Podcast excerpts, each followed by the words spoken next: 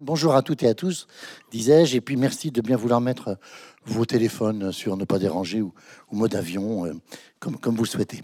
Alors, nous avons le, plaisir d'accueillir ce soir à Station Ozone euh, Jérôme Fourquet et Jean-Laurent Casselli, Jérôme Fourquet, Jean-Laurent Casselli, euh, pour ce livre qui s'appelle La France sous nos yeux, économie, euh, paysage, nouveaux modes de vie. Alors, euh, Jean-Laurent, vous n'étiez pas, j'allais dire, des deux premiers tomes, même si je m'autorise à, considérer qu'on a une série là qui serait pilotée par, par Jérôme Fourquet. donc, d'abord l'archipel français, hein, publié fin 2019 en immersion, en, pleine euh, euh, situation euh, au printemps dernier, hein, en, avril, mai 2021, Covidé, oui, voilà. et puis, vous, vous publiez donc maintenant cet ouvrage. Jean-Laurent, vous êtes journaliste à l'Express, vous collaborez et vous intervenez sur l'excellent site sled.fr. Et puis euh, Jérôme, qu'on se connaît bien, on va se dire, on va se dire vous sur scène. Euh, euh, j'ai eu le plaisir de présenter vos deux précédents ouvrages. Alors on a, on a plein de passions en commun, et en particulier pour quelqu'un qui s'appelle André Siegfried, qui a été un des fondateurs de la science politique en France et qui a travaillé entre 1880 et 1913. Vous voyez que ça date pas d'aujourd'hui sur une grande région qui nous est également chère, euh, puisque euh, on, y trouve nos, origines, l'ouest de la France, mais le sud-ouest, c'est bien aussi. Nous allons y revenir. Hein. Donc, euh, on va procéder de la façon suivante, si vous voulez, comme votre livre, grâce à l'apport de Mathieu Garnier et Sylvain Manternard euh, montre beaucoup de cartes, eh bien, euh, on va euh, euh, feuilleter en quelque sorte, se balader dans vos pages avec les cartes, et vous en avez déjà une derrière nous. On va y venir dans un instant. Je voudrais remercier toute l'équipe Mola de la librairie, avec Mathilde Mola et Juliette Voillemont, qui ont été vraiment adorables pour obtenir de l'éditeur le seuil, les cartes en PDF. Il faudra vraiment remercier votre, votre éditeur ou votre éditrice, je crois que c'est une dame. Hein. alors, euh, on rentre dans le livre. Les premières pages du livre, ça commence par euh, euh, les premières manifestations des Gilets jaunes. Et en particulier, vous soulignez le fait que le dimanche 18 novembre 2018, lendemain du premier regroupement, des Gilets jaunes entourent, si on peut dire, les grilles d'accès à Disneyland Paris pour en demander l'entrée gratuite. Euh, qu'est-ce que ça signifie pour vous euh, en termes de, grammaire et de vocabulaire de ce mouvement, pour reprendre vos propres termes? Euh, Merci beaucoup. Bonsoir à toutes et, bonsoir à tous. Alors, la crise des Gilets jaunes a joué un, rôle important, nous, dans notre réflexion, puisque c'est à partir de ce moment-là qu'avec Jean-Laurent, on a commencé à, travailler ensemble. On se lisait mutuellement, chacun sur nos, nos publications, et puis on a euh, rédigé une série de notes pour la Fondation Jean Jaurès sur cette crise des Gilets jaunes qui, euh, de notre point de vue euh, commun, signifiait quand même qu'on était passé à autre chose. et donc, pour tout vous dire, le, titre initial de ce livre s'appelait La France d'après. donc on, utilise cette expression qui revient à, plusieurs reprises dans, dans, le livre pour essayer de marquer comment euh, en l'espace de quatre décennies, depuis les années 80 jusqu'à nos jours, la France s'est métamorphosée et la résultante, le, produit fini, c'est cette France d'après qu'on a tous sous les yeux, mais qui diffère très sensiblement de ce qu'on a connu. Et donc cette crise des Gilets jaunes signe quelque part tout cela. Alors pourquoi, la, euh, Disney? Donc on est en Seine-et-Marne. C'est un des endroits où il y a eu le plus de gilets jaunes. On reviendra aussi sur le cas de Bordeaux tout à l'heure. Vous avez été servi. Euh, mais là, on est typiquement dans cette France périphérique à l'ombre de, Paris, où on se déplace beaucoup en voiture, où euh, les entrepôts logistiques euh, pullulent, et dont sont originaires deux des figures de ce mouvement, Éric Drouet, le chauffeur routier, et Priscilla Ludowski, qui était auto-entrepreneuse, qui, donc ont, joué un rôle important dans ce, dans ce mouvement. Alors ce mouvement, comme vous le savez, il n'était pas structuré, il n'était pas organisé, donc le lendemain du, 17, du premier samedi, se retrouvent encore par centaines sur les ronds-points. Il euh, n'y a pas de chef, il n'y a pas de feuille de route. Puis ils discutent. Et puis où il décide, où décide-t-il d'aller? Eh bien, à Disney. Donc c'est intéressant parce que c'est pas la préfecture, c'est pas le Medef, c'est Disney pour se faire ouvrir les grilles. Donc ça nous dit nous beaucoup de choses sur le passage d'une économie de la production à une économie du, tourisme, du loisir et de la consommation. Et ces gilets jaunes sont un peu euh, les mains visibles de cette nouvelle économie, mais qui estiment qu'elles n'ont pas suffisamment accès euh, à la fête. Euh, et donc là, si on, en revient, on y reviendra peut-être tout à l'heure, mais sur cette histoire d'Euro Disney, quand on dit on est passé d'une économie de la production à une économie du tourisme, la consommation du loisir, s'il fallait retenir un moment emblématique, c'est le printemps 1992.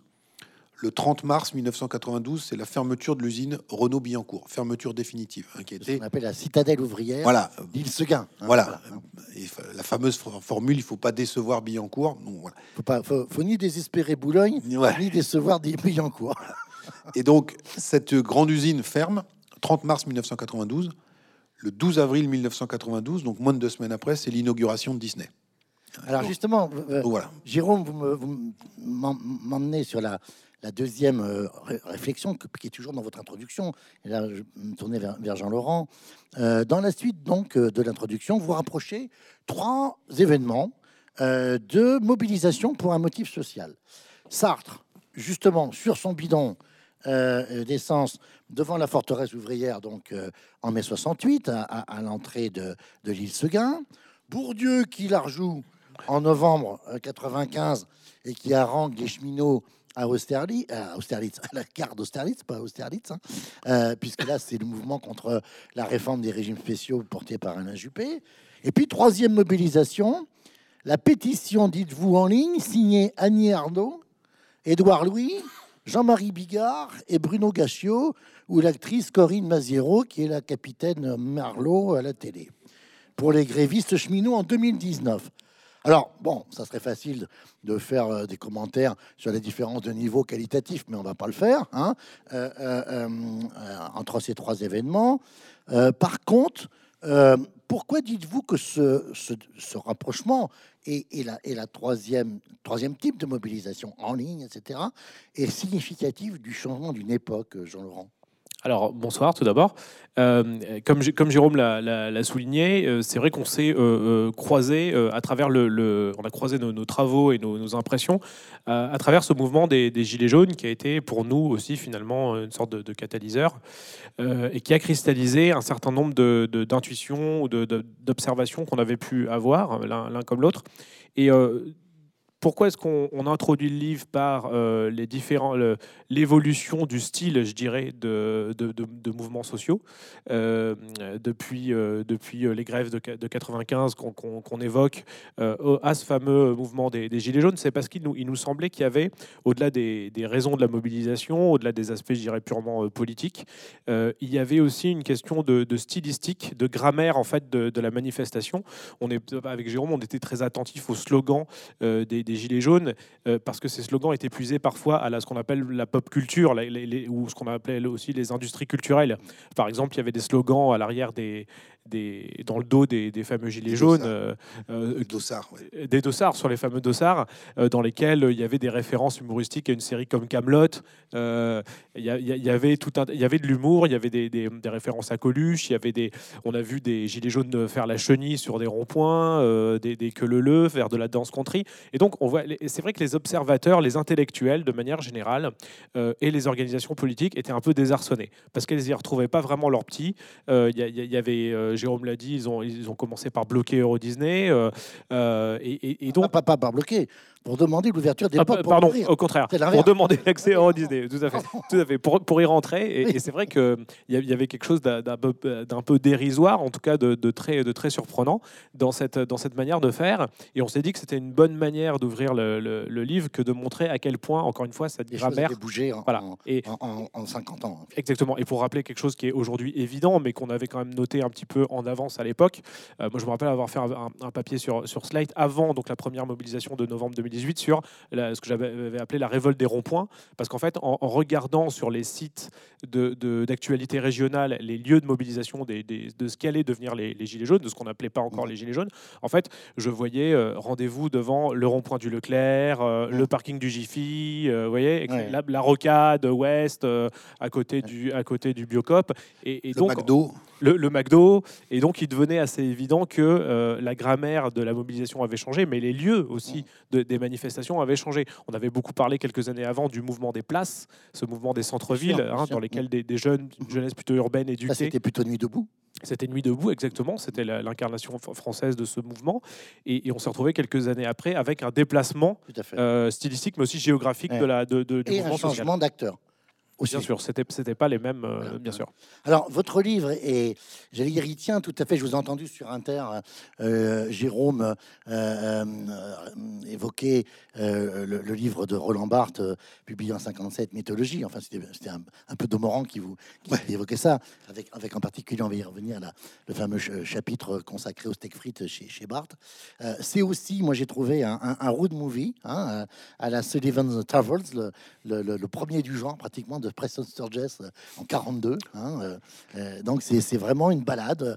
ça tient à la fois du road movie et des rapports euh, extraordinaire du fameux commissariat général au plan, pas celui de Beyrouth, mais celui de Pierre Massé euh, euh, dans les années 60. Là, on a vraiment quelque chose de tout à fait étonnant. vous dites aussi que vous utilisez des romans, des textes, Mathieu, leurs enfants après, eux, le, le, livre de Welbeck, La carte et le territoire un très beau livre que je, que je recommande d'Irène Frein sur l'assassinat de sa sœur Denise qui vivait dans un lotissement au bout d'une impasse.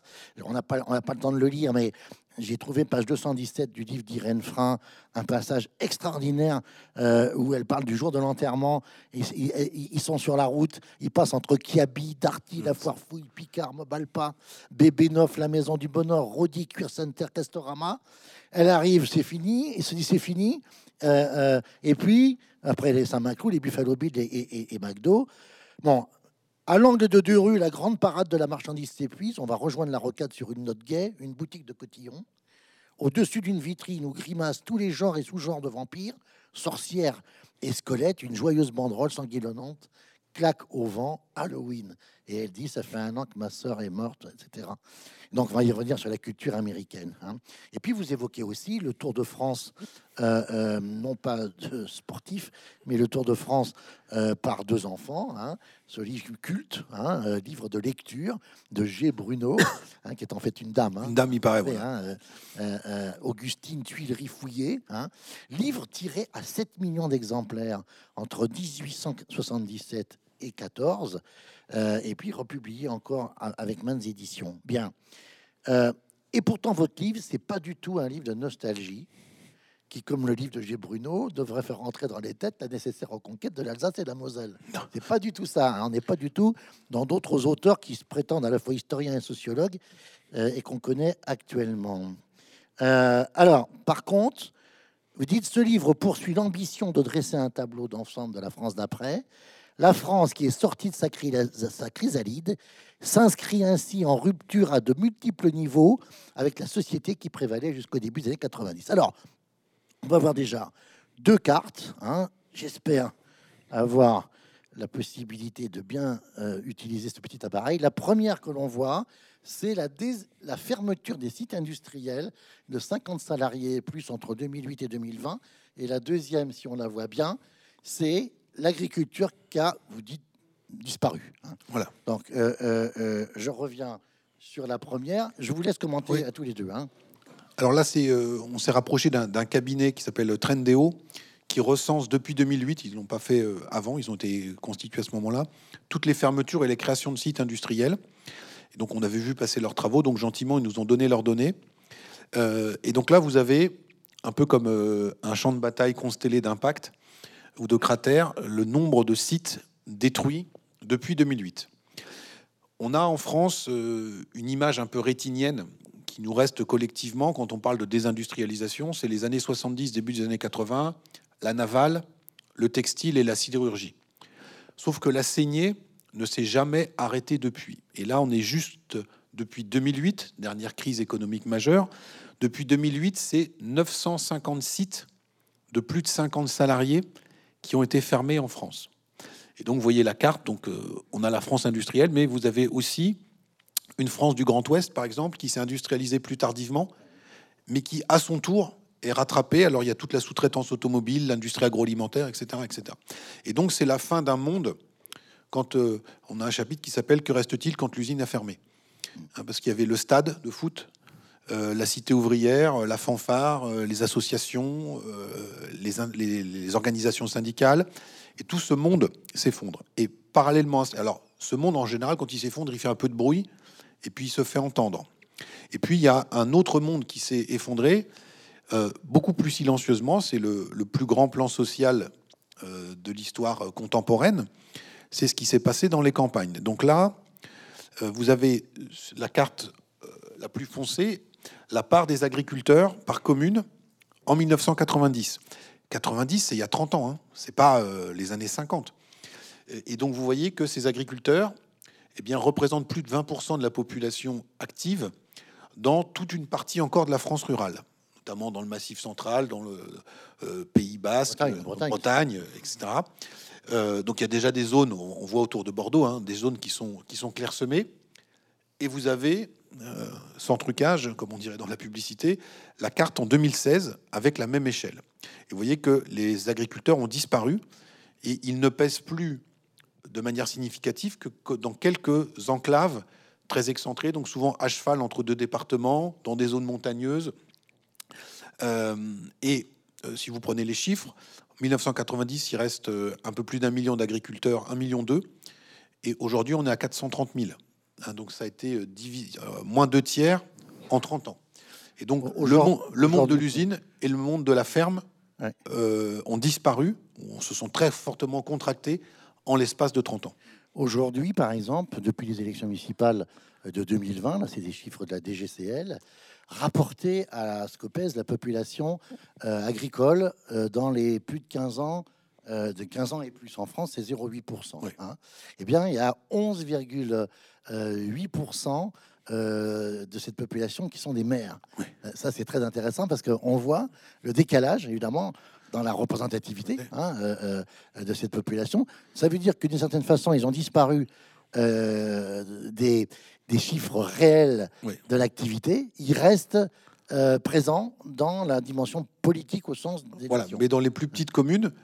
Et si on faisait ce calcul il y a 30 ans, ils auraient, ils auraient été peut-être 30% des maires. et donc, même chez eux, alors vous en avez plein la presse locale, vous savez, les fameuses querelles sur le coq qui chante, etc. Parce que même dans très nombreuses communes rurales, les agriculteurs ne sont plus majoritaires. Donc c'est d'autres gens qui n'ont pas les mêmes codes, qui n'ont pas les mêmes façons de vivre. Et donc ce sont et donc on, cite euh, euh, aussi on cite les grands auteurs. Hein, donc Fourastier qui euh, parlait de son village de Douel dans le Lot et il montrait comment de 1945 à 1975 le nombre d'agriculteurs s'était effondré. Mais il s'était passé de 250 à 45 agriculteurs. Donc c'était une saignée considérable donc, euh, nous, on a, on a repris le fil. Et aujourd'hui, il reste un agriculteur à Douel. Hein, donc, euh, donc c'est le basculement est au moins aussi brutal, alors qu'on s'est dit que, en gros, on avait fait l'essentiel du chemin dans les années 70. Et alors, vous citiez le, Tour de France de, deux enfants. Quelque part, le, livre, c'est aussi un peu le Tour de France de deux quadras que nous sommes, de quadras un peu avancés, euh, qui ont vu, bah, sous leurs yeux, euh, ce pays se transformer de manière euh, très très profonde en 40 ans. C'est aussi ça qu'on a voulu raconter. Euh, Jean-Laurent, ce qui est intéressant aussi, c'est que vous dites malgré tout, malgré cette, cette dépression massive hein, de, l'industrie et, de l'agriculture, le territoire est devenu lui-même ressource et support de consommation. Euh, euh, et en particulier, vous parlez des parcs d'attractions. Euh, expliquez-nous là. moi, j'ai tout de suite pensé aussi à, au Puy du Fou en Vendée, avec tout ce que ça génère comme activité autour. donc, il y aurait de la substitution.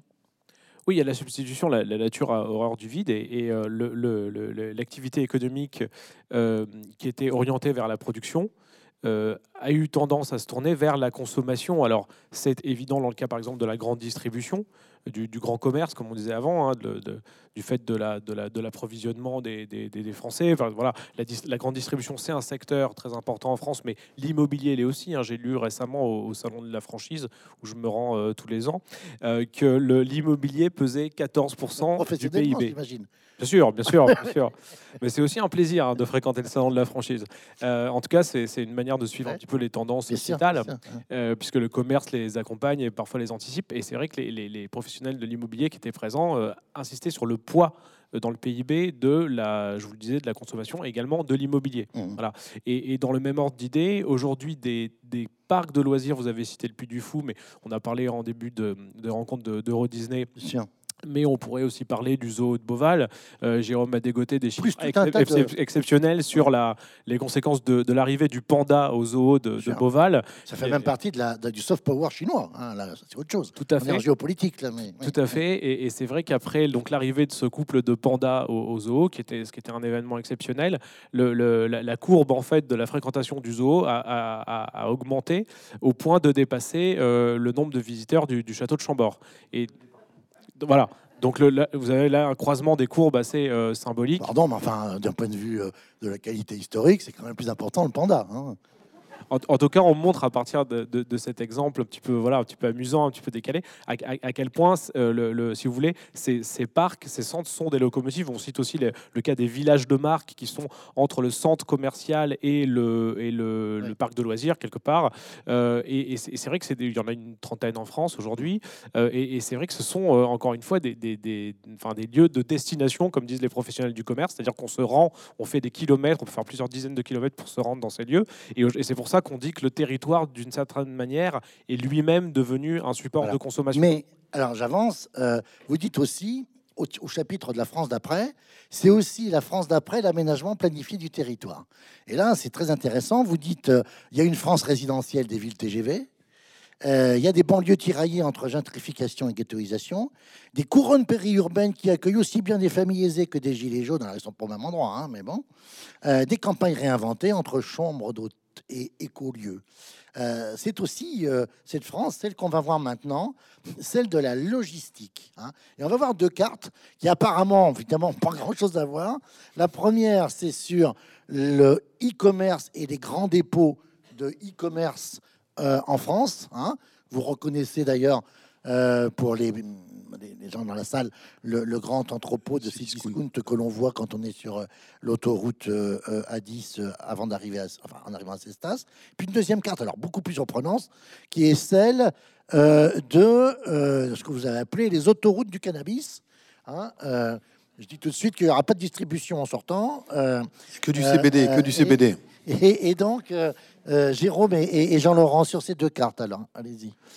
Alors, euh, effectivement, on, a comme acteur économique majeur les, parcs de loisirs, la grande distribution, et puis de plus en plus ce qu'on a appelé la France Amazon, avec cette économie de la logistique. On rappelle au passage que euh, le fameux cariste, hein, celui qui, conduit le Fenwick et qui est un peu la figure emblématique des entrepôts, eh bien, ils étaient très représentés dans le mouvement des, Gilets jaunes. Et euh, quand vous vous promenez en voiture ou en train, on voit à la sortie de ces métropoles, euh, sur les nœuds ou les échangeurs autoroutiers, fleurir ces grandes boîtes à chaussures là, euh, de, taille plus ou moins importante. Il y a plus de 5000 entrepôts de plus de 5000 mètres carrés en France, donc 5000 mètres carrés, ça commence à faire beaucoup. Et donc il y a toute cette économie de la logistique, puisque on est passé encore une fois de la production à la consommation. Et donc il faut approvisionner les lieux de consommation. Historiquement, c'était approvisionner, donc c'était les bases logistique pour la grande distrie, et aujourd'hui c'est pour le e-commerce. Euh, et donc on peut dire quelque part l'usine a été remplacée par l'entrepôt Amazon, et vous voyez comment Amazon et ses concurrents, alors c'est discount, euh, il y a l'exception de l'Ouest à Bordeaux, mais essentiellement se sont concentrés sur la dorsale qu'on appelle, euh, vous savez, la banane bleue en cours de, géographie qui, va de Londres à, Turin. Et donc chez nous, ça passe par Lille, Paris, Lyon, Marseille. Et donc, on a euh, implanté ces, centres logistiques dans, ces zones-là. Et c'est, on a essayé un peu de s'inspirer de. On a mis à profit le confinement pour relire les, grands auteurs. Donc, on lisait l'identité de la France de, Brodel, qui travaillait beaucoup sur les flux commerciaux. et qui disait qu'est-ce qui vertèbre, qu'est-ce qui structure un territoire, c'est les foires, les marchés, etc. Et donc on s'est dit, bah, aujourd'hui, si on prenait la même démarche, comment ça fonctionne Et là, aujourd'hui, ce qui fonctionne, c'est cette économie de l'entrepôt et de la logistique qui est incarnée par Amazon. Mais ça, c'est ce qu'on voit en surface. Mais il y a d'autres logisticiens qui sont euh, très professionnels également, qui utilisent les mêmes axes. Et c'est l'autoroute, euh, c'est les, autoroutes d'EgoFast. Alors sur la, on, va la voir tout de suite. Je précise, c'est intéressant quand même que, euh, par exemple, pour ces discounts, hein, les, trois ronds orange, marron, orange, hein, orange hein, que l'on voit, sont aussi très liés quand même à l'implantation historique de ces marques. Parce que les deux ronds là, c'est Saint-Étienne, voilà. Casino, hein, je crois, enfin, je Guichard, famille Guichard, et ces discounts rachetés par Casino. Mais implantés à départ à Bordeaux avec les frères Charles. Voilà. Et, donc là, on a, quand même, j'allais dire, des territoires qui parlent d'eux-mêmes aussi. Il y a une survivance, mais Amazon, lui, s'est installé ah oui, euh, bah, à proximité des autoroutes. Et alors, ce qu'on montre aussi. Monsieur Jeff Bezos n'a pas d'ancêtre. Mais, mais, euh, mais il vise, pour la prime à l'aménagement du territoire, en général, les zones désindustrialisées. L'entrepôt de Chalon, c'est sur la ruine, les friches de Kodak. Et puis aujourd'hui, à Metz, c'est une ancienne base aérienne, etc. etc. Donc, et, donc, on a un phénomène de substitution. De la même manière, sur les, parcs d'attractions, euh, on parlait qu'il n'y avait pas eu de, plan préconçu. Il y en a quand même eu. C'est-à-dire que dans les années 80, quand toutes les grandes usines ferment, à ce qui reste de la Datar à Bercy ou autre, on se dit, mais en fait, on, on va passer à autre chose, on va faire l'économie du tourisme et des loisirs. Et donc, par exemple, il y a le plus grand laminoir d'Europe qui ferme en Moselle, et on construit le parc des Schtroumpfs dans ce laminoir, avec la prime de la data. À Carmaux, la fermeture de la mine, c'est aujourd'hui le cap découverte, etc., euh, etc. Donc on a et, et, le grand stade de France à Saint-Denis, en Seine-Saint-Denis, c'est sur l'ancienne plaine Saint-Denis qui était la plus grosse concentration industrielle d'Europe après la Roure. Et donc c'est pour ça aussi qu'on a on a cette entrée par paysage. C'est on parle à un moment du palimpseste, vous savez ce mmh. euh, parchemin où on grattait un texte et puis on en écrivait un autre et puis avec le temps l'encre remontait. Eh bien quand on se promène en France, on voit comme ça ces couches successives qui nous racontent les différentes époques économiques. Alors on passe à nos autres entrepreneurs hein, d'une économie souterraine, euh, Jean-Laurent. Euh, alors je précise que vous êtes... Pas que je sois spécialiste des, des Non mais comme vous m'avez dit tout à l'heure que vous résidez à Marseille, on n'échappe pas à son destin quelque part. bon alors, allons-y, parce que ça c'est quand même très original comme... Euh, alors, comme recherche. C'est vrai que on, on s'est concentré sur le passage de la production à la consommation et également sur la mise en mouvement du, pays et du territoire à plusieurs niveaux.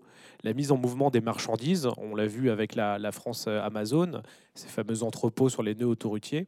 C'est aussi le cas des personnes. Les Français euh, ont, bougé de, leur région, on en parlera sans doute plus tard. Et puis c'est aussi le cas des, marchandises euh, souterraines, enfin illégales de l'économie souterraine, et notamment du cannabis, puisque euh, même s'il existe aujourd'hui une version, une version légale sous la forme du, CBD, qui est d'ailleurs très très populaire, dans ma rue à Marseille, il y a une boutique de CBD et ça ne désemplit pas. Pas, que à Marseille d'ailleurs, il y en a mmh, mmh. partout. Hein, c'est vraiment un très très gros. Salon de la franchise. Oui, tout à fait, au salon de la franchise. Il y a encore deux semaines, j'ai vu euh, quelques, plusieurs acteurs de, chaînes de, CBD. Et, euh, et, mais revenons sur ce qui, ce qui nous intéresse. En fait, ce que montre cette carte qui a été réalisée euh, artisanalement à partir d'un relevé des interpellations par la police et la gendarmerie des, euh, des transports de drogue. Alors qu'est-ce qu'un GoFast On va peut-être le, préciser, puisque tout le monde n'est peut-être pas euh, euh, coutumier de, la, de, cette, de cette méthode. Alors un GoFast, c'est un convoi de voitures de grosses cylindrées qui euh, partent de, en général de, de, l'Espagne et remontent, euh, remontent en France pour, pour en fait acheminer la drogue vers les territoires d'abord de, stockage, euh, puis vers le consommateur final, ce qu'on appelle dans la logistique le dernier kilomètre. dernier kilomètre voilà. et, et, donc en général, ce sont des voitures. c'est, enfin là, blague à part, c'est, vraiment un sujet très sérieux pour les trafiquants parce que il s'agit d'avoir des, des, voitures très très puissantes, d'entreposer la drogue de manière à ce qu'elle soit cachée et d'avoir avoir euh, un convoi donc de voitures. En général, il y a une voiture qui ouvre. Hein. Il y a une, ouvre- une voiture ouvreuse, une voiture qui convoie la drogue et une voiture qui ferme le, le- le convoi. Euh, donc, donc le, le principe du go fast, évi- évidemment, c'est littéralement aller très vite. Donc, euh, passer outre les barrages, les, les, les- les patrouilles de, de police, les semer si on en a sur son chemin. Alors, c'est très très dangereux. Il y, a, il y a souvent des accidents, il y a souvent des interpellations, mais une bonne partie de la drogue passe. Là, ce que vous voyez sur la carte, c'est le résultat des interpellations par, la, par les forces de l'ordre. Donc, qu'est-ce qu'on voit? On voit que bah, en fait, les nœuds autoroutiers sont, sont en fait les, les, les, les- plus. On voit Ouais. que le pertu, le pertu est beaucoup plus euh, fréquenté que, que Biriatou, hein, clairement. Oui, oui. Euh, parce que euh, on voit bien qu'on est à, à Montpellier, là, hein, enfin Narbonne, hein, plutôt sur le, le- le gros point d'interpellation, et ça remonte le couloir rhodanien. Voilà, exactement. Ouais, voilà. Et c'est vrai- Paris. Lyon et, Et- Paris. Et voilà. c'est vrai que quand vous êtes sur l'autoroute euh, A7, de manière imagée, vous avez l'impression que sur votre droite, si vous êtes sur le milieu, euh, vous avez, sur votre droite, vous avez une, une ligne de camions, en fait. Ouais, Euh, c'est la France Amazon, c'est la carte d'avant. ouais, Et sur la voie de gauche, vous avez les Audi euh, ouais. à 200 à l'heure. C'est euh, les Go Fast. Voilà. Voilà. Et, de même, on- vous avez parlé des- du fait qu'on utilisait beaucoup les romans contemporains et la fiction et le cinéma dans notre livre. On parle aussi de, de cer- certaines chansons de rap qui, depuis des années, en fait, euh, font la chronique un petit peu de cette, euh, de cette économie euh, souterraine. Et il y a des paroles, de, par exemple, d'un rappeur comme SCH, qui est un rappeur d'Aubagne, à côté de Marseille, qui, fait des clips, en fait, qui parlent très bien de cette, de manière très précise, de cette supply chain, en fait, de cette logistique de la drogue. Et, donc, c'est un vrai sujet dans les paroles du rap aujourd'hui, parce que c'est un vrai sujet dans toute une partie de la société. Alors, on avance euh, dans euh, la reprise, dans votre ouvrage, euh, je crois que je l'ai mise par là, d'une note publiée, Jérôme, pour la Fondation Jean Jaurès en février 2019, euh, qui parle des Gilets jaunes en, Gironde. Et on va faire un détour d'abord par le prix du mètre carré. dans notre département, vous voyez cette belle carte avec du, rouge foncé, euh, quasiment euh, euh, violet, et de l'orange, du jaune et du vert. hein. Je vous laisse commenter. Bon, je pense que vous êtes en territoire connu. Donc, on, a la, très forte montée des, prix de l'immobilier dans la métropole bordelaise, et notamment dans, son cœur, avec un couloir qui va jusqu'à Arcachon, et puis une zone littorale où le, prix de l'immobilier est aussi assez important. Et à l'inverse, vous avez euh, envers ce que les, les spécialistes de l'INSEE appellent euh, le couloir de la pauvreté, hein, qui va du Médoc jusqu'aux confins de la Dordogne, en passant par le Lot-et-Garonne. En passant par le Blayais. Et donc, euh, on a euh, un phénomène de métropolisation en Gironde comme ailleurs, avec en gros euh, des classes, des catégories sociales qui vont être redispatchées progressivement en fonction du prix du mètre carré. Alors, de manière contrainte ou aussi un peu choisie, parce qu'on peut dire, bah, moi je reste habité dans la métropole bordelaise, mais je suis en appartement. Si né- néanmoins je veux, comme on va le dire tout à l'heure, adhérer au modèle que ironiquement on appelait euh, Plaza majoritaire en hommage au plus grand agent immobilier de France, et donc si je veux la, la maison avec un bout de jardin pour les enfants, eh bien vu ce que je gagne, vous regardez la carte, je suis catapulté de plus en plus loin. Hein, et euh, euh, Jean-Laurent euh, disait, voilà, il y a un phénomène de lutte des places, c'est-à-dire ceux qui n'ont pas les moyens d'être dans la zone triple A, ils vont dans la zone double A, mais ce faisant, ils éjectent un peu plus loin ceux qui n'ont pas les moyens d'être dans le double A. Et de proche en proche, on cascade comme ça. Et donc, euh, on peut regarder sur la, la carte suivante. Alors, on, voit les différences hein, quand même. hein. Euh, le vert foncé, c'est moins de 1281 euros du mètre carré. Oui. hein. Euh, euh, et, et on- est sur du rouge foncé à plus de 3300. Voilà. Et, on est plus, dans un- et après, dans certains quartiers d'ici, on serait encore plus. Bien sûr, bien sûr. Et donc, Alors, voilà, voilà la carte suivante. Et la carte suivante, c'est passionnante. la plus- Alors là aussi, on a dépouillé la presse euh, locale, donc il y a sans doute des éléments qui nous ont échappé. C'est en gros le, le relevé d'activité de la, mouvance Gilets jaunes dans votre département. Euh, et donc, euh, nous, voilà, quand on a commencé à travailler sur les Gilets jaunes, on s'est dit, mais vous étiez aux premières loges, mais ça chauffait quand même beaucoup chez vous. Et donc, pourquoi Bordeaux a été quelque part la capitale des Gilets jaunes? Bah, L'hypothèse qu'on fait, c'est que Bordeaux a rattrapé à vitesse grand V, en l'espace de 15 ans, le retard qu'elle avait en termes de métropolisation. Et donc, ce qui se passe partout en France, votre département l'a vécu en accéléré, avec un phénomène de déstabilisation encore plus fort, avec toute cette, euh, ces nouvelles catégories populaires, donc euh, les gens de la logistique, euh, les gens du service à la personne, l'hôtellerie-restauration, toutes les activités du bâtiment, qui participent au rayonnement et au développement de la métropole bordelaise, mais qui en sont exclus et qui sont catapultés très loin. Et donc, vous voyez où se sont concentrés les mouvements. Donc, de la même manière, un peu autour du bassin d'Arcachon, parce que c'est l'endroit où on ne pouvait pas accéder. Et puis, on, a bloqué euh, tous les, grands axes de, circulation. Nous, on avait été très frappés par le fait que le premier péage autoroutier qui sera mis à sac en France, c'est celui de Virsac. Virsac. Euh, au nord de, chez vous. Où, euh, c'est l'étoile rouge. Hein, voilà, où 30 000 véhicules transitent dans un sens ou dans l'autre chaque jour avec, euh, bah, on l'a vu tout à l'heure, des prix de l'immobilier qui sont moins chers au nord et des gens qui descendent. Ce qui nous avait aussi beaucoup marqué dans les articles, on en avait parlé ensemble euh, de Sud-Ouest notamment, c'était quand on avait les professions et les lieux de résidence des personnes interpellées dans les manifs. Il y avait quasiment pas de bordel. On peut se dire, les Bordelais, ils étaient plus rapides ou ils connaissaient les petits trucs, mais beaucoup de gens qui se sont fait attraper étaient des gens qui venaient de ce qu'on peut appeler la Gironde périphérique, voire Charente, Charente-Maritime, Landes, Dordogne. Et donc, c'était, on va en parler tout à l'heure, toute cette France backstage, cette France de l'ombre, et qui euh, convergeait vers Bordeaux.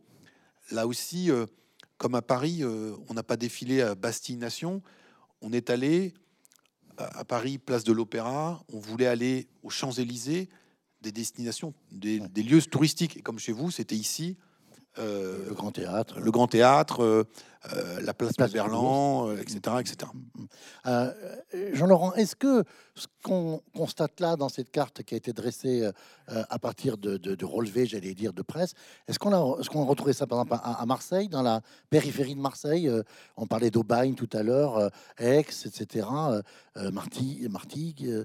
est-ce que c'était pareil? Alors Marseille est l'exception qui confirme la règle dans la métropolisation, toujours puisque euh, vous le savez peut-être, Marseille est une ville euh, très pauvre et donc plus pauvre que sa périphérie, euh, alors que le phénomène de métropolisation, c'est plutôt l'inverse. dans des villes comme Bordeaux, plus on l'a très bien vu avec cette carte de, l'immobilier qui est une carte de chaleur, comme on dit, un peu plus on s'éloigne du centre, plus le, prix, plus ça refroidit en fait en couleur, plus on retombe en termes de, prix de l'immobilier. Marseille, c'est l'inverse. on a plutôt à faire des couronnes périurbaines assez aisées sur le modèle américain. Hein. C'est évident à, Aix. Alors c'est vrai, mm. là, en fait, voilà, pour aller au bout de, la discussion, c'est vrai qu'en plus à Marseille, on a une métropole que les spécialistes appellent bicéphale parce que c'est la métropole d'Aix-Marseille. Donc il y a deux têtes, il y a deux villes et c'est la seule métropole.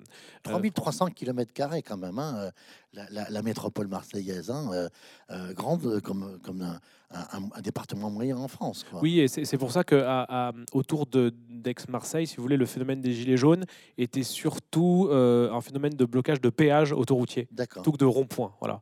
On a eu peu de ronds-points emblématiques, on a eu des péages. Voilà. Euh, d'ailleurs, les gens que je connais qui, qui, ont participé ont fait du, au moment, on fait du tractage euh, sur, les, sur, les, sur les péages des alentours, vers Oriol par exemple, voilà, pour, ceux, pour ceux qui connaissent. Et est-ce que vous voulez qu'on passe à notre carte euh, interactive On a un, petit bonus à vous présenter. Parce que ça va, ça va nous faire la transition avec la partie suivante qui est la, la construction de logements en, en, France. je, vais me mettre à la manipulation, donc je vais demander à la régie de couper mon micro pour pas que ça fasse de bruit quand je vais le poser.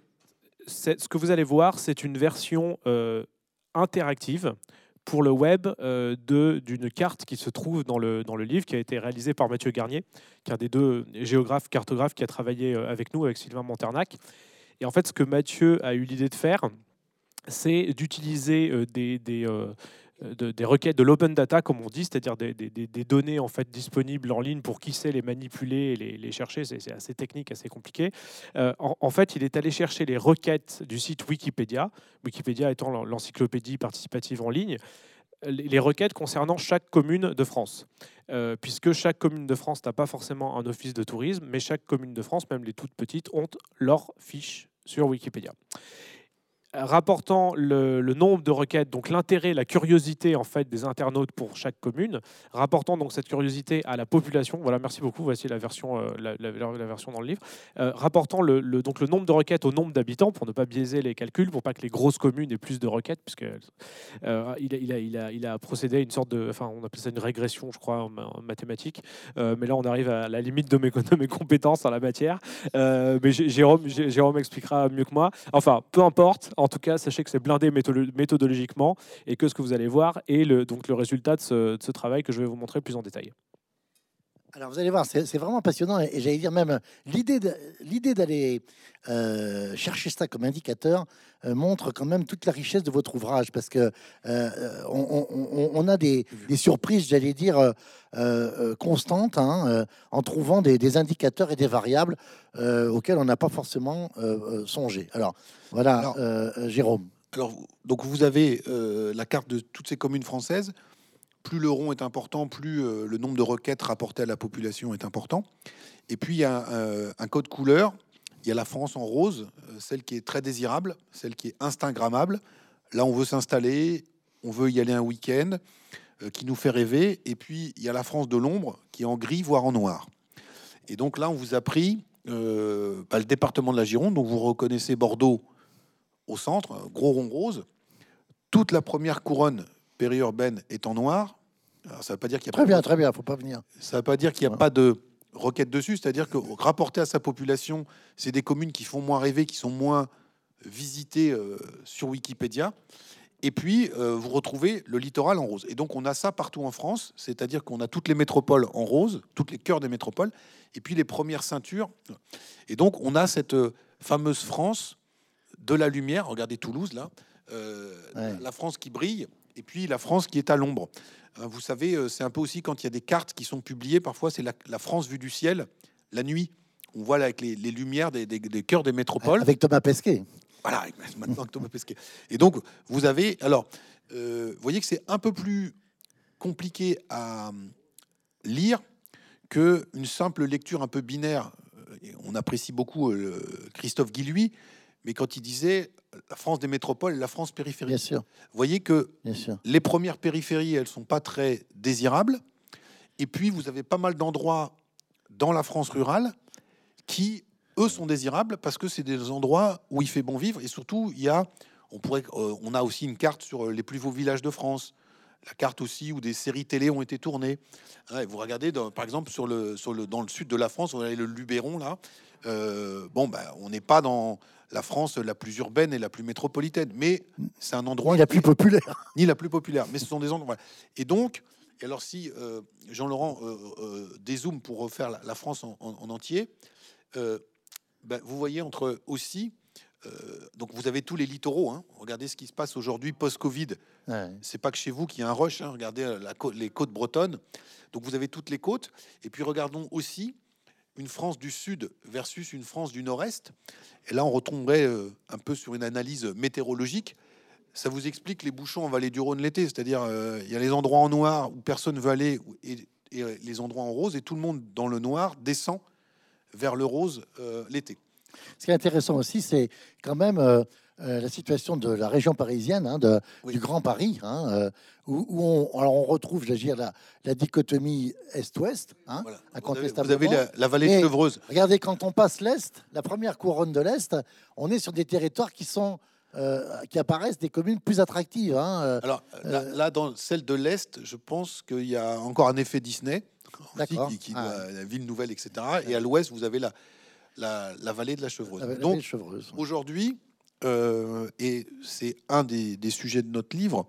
Euh, on a dit c'est une société, une, économie qui est orientée autour de la consommation, des loisirs et du tourisme, mais aussi du bien-être et tout ce qui est l'économie résidentielle. Jean-Laurent rappelait qu'aujourd'hui, le, BTP, c'est 14%, l'immobilier, c'est 14% du PIB.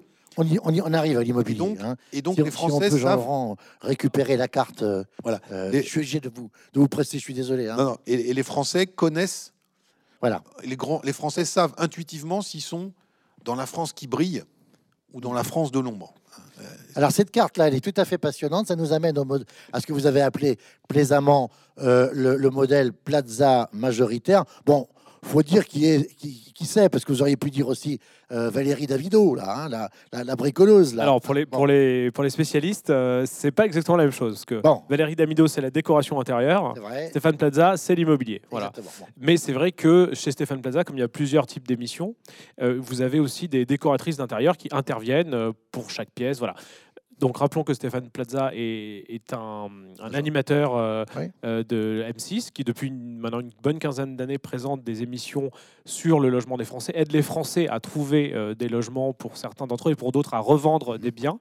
Euh, et en fait, il est donc c'est quelqu'un qui est agent immobilier, mais qui est aussi un acteur. et qui- Avec un, qui- qui- franchise, beaucoup de franchises maintenant. oui, ouais, il a un réseau d'immobilier, Stéphane Plaza Immobilier, qui est un des plus grands réseaux qu'on voit d'ailleurs à Franchise Expo quand on s'y rend, comme moi chaque année. Et, et, en fait, le, le- à- à- donc c'est l'animateur le plus populaire des Français dans les sondages.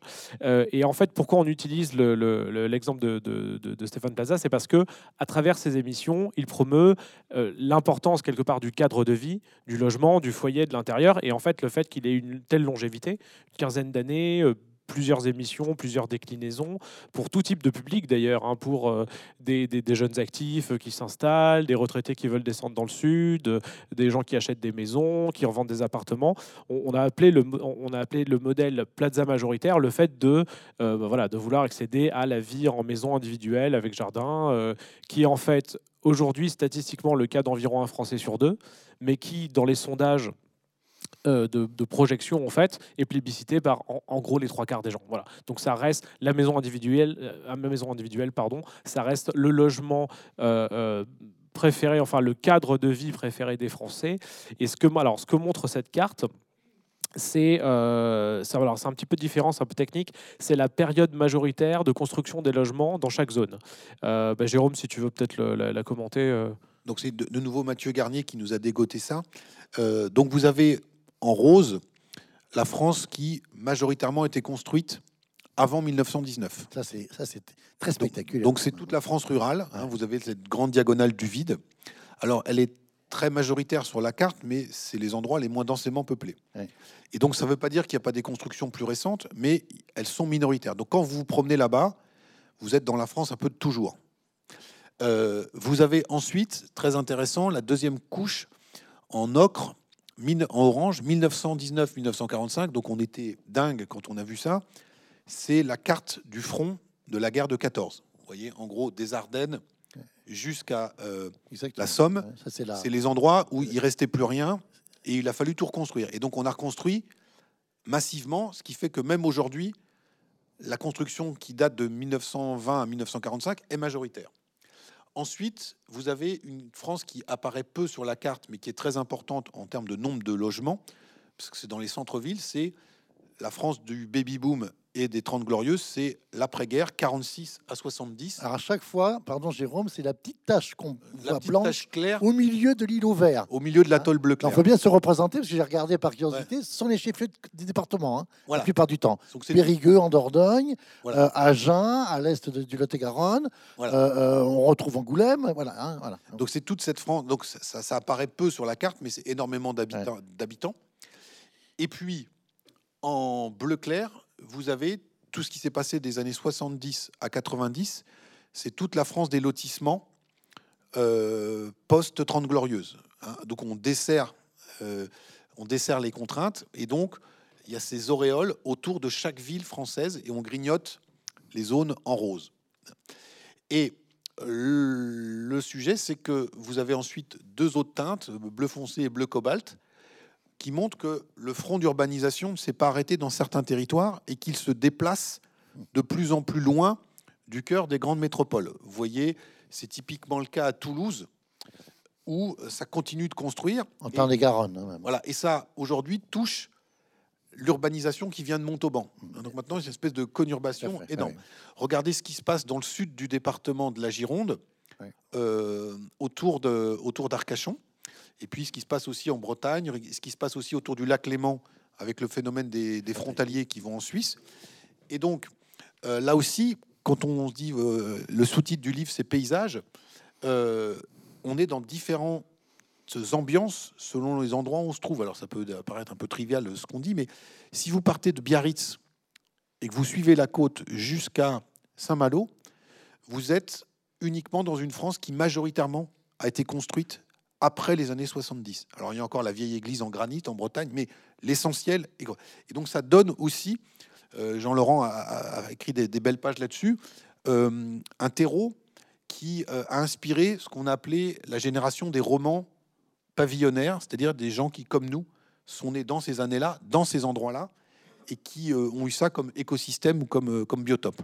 Alors, ce qui est tout à fait passionnant, c'est que vous dites en plus, enfin, page 157, vous évoquez un certain nombre de faits divers qui se sont déroulés dans ces pavillons, dans ces lotissements pavillonnaires, assez récemment, du meurtre de Laetitia Pernet à la bernerie en Ré, on est en Loire-Atlantique, qui a donné lieu d'ailleurs à un très beau livre de Yvan Jablonka euh, qui s'appelait Laetitia ou la fin des hommes, hein, euh. Hein, euh. La disparition de Delphine Jubilard, là on est dans l'actualité, c'est à côté d'Albi. Hein, on peut vous parler aussi de l'affaire Alexia Daval.